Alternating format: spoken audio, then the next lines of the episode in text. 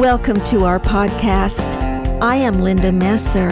My husband Ron and I invite you to join us in our weekly broadcast of A New Voice of Freedom.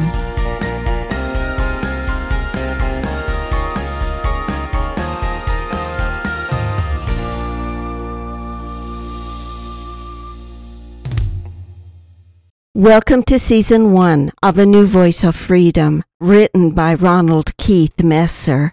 This podcast is taken from a series of books written under the banner In Defense of Christianity.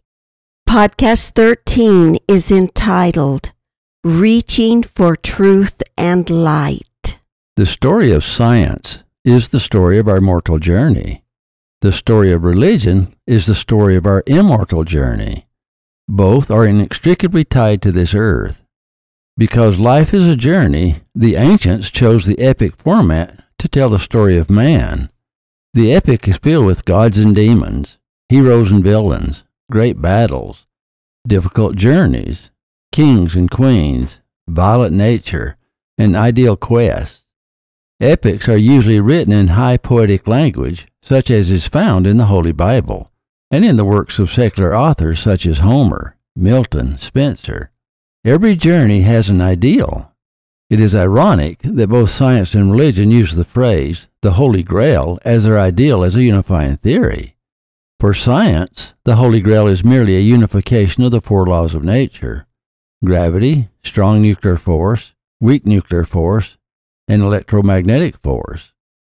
For Christians, the Holy Grail is the unification of temporal laws and spiritual laws, which is Christ. The end of science is a man made utopia. The end of religion is the Promised Land, or the Holy City, the New Jerusalem, spoken of by John. Revelation 21 1 through 4.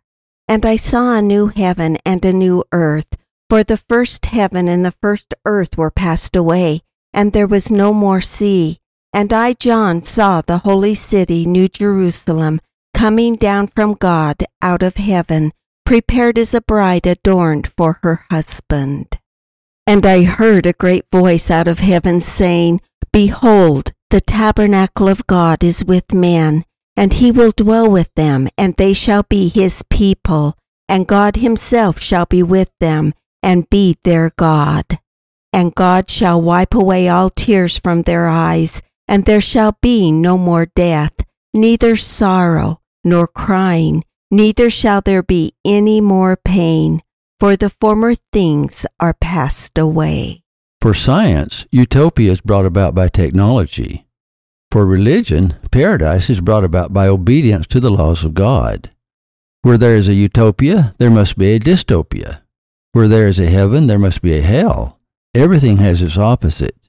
All utopias built upon the philosophies of man will fail. For example, man cannot create equality. God alone can create equality.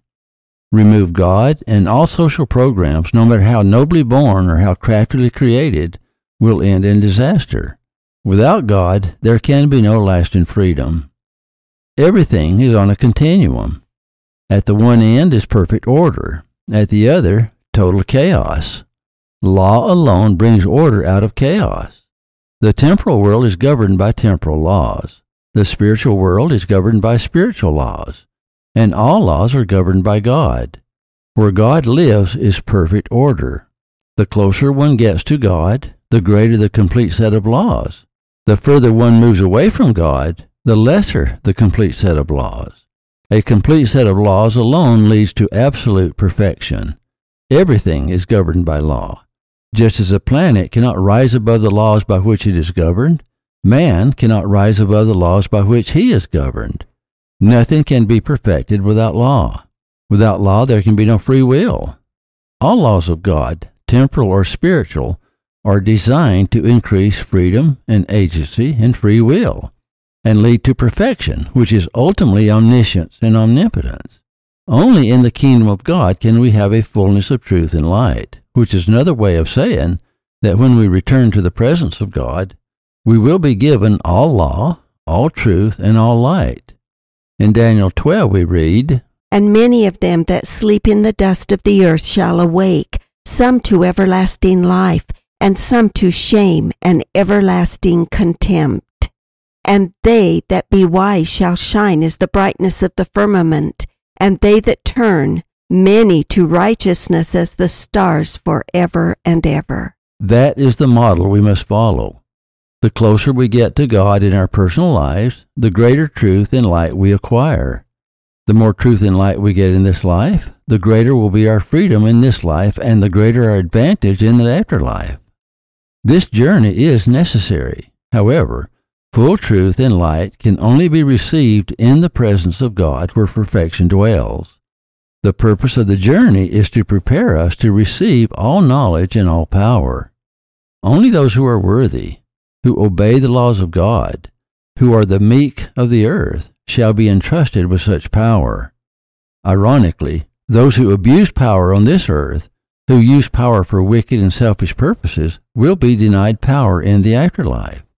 Knowledge and power in the hands of evil people lead to chaos, and God cannot have that. Because of the law of justice, only those who repent of their sins, through the grace of Christ, will be allowed to live in the presence of God. Even then, a fullness will be a very long time in coming, as Isaiah says.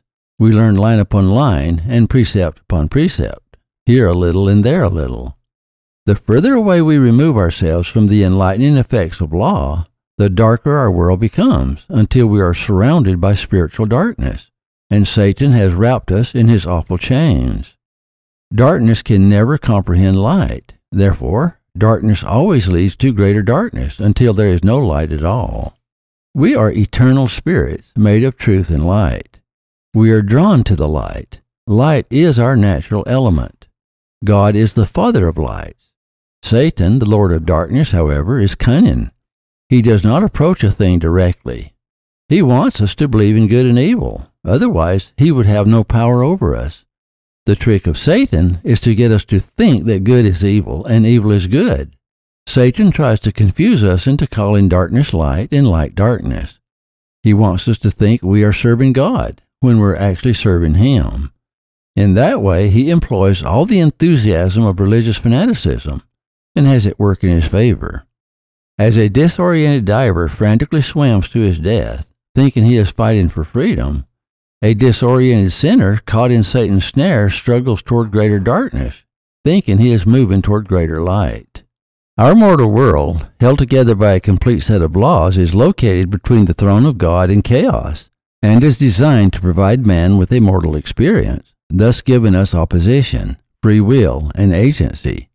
If we wish to understand the purposes of God on this earth, we must understand all the laws, temporal and spiritual, of this earth.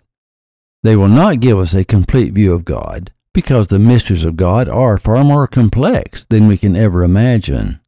The laws are not complete, but they will give us a complete view of the purposes of God for man in our mortal world. In our world and the infinite worlds we see around us, conditions are established and entropy is allowed. Law alone creates order and balance and controls chaos. The laws of each sphere are as complete as they need to be, and each sphere has a complete set of laws. Where there is one sphere that has a lower set of laws, there is a higher sphere with a higher set of laws. Just as higher stars and planets govern lower stars and planets, such as the earth governing the moon and the sun governing the planets, so it is with the universe. All laws are governed under one great whole, and the governor is God. Our laws have conditions, therefore we have free will, agency, and freedom of choice. The effects of our laws have absolute consequences. Therefore, we have faith. In all cases, entropy is contained, and a balance of nature is preserved, not only on earth, but also in the vast cosmos.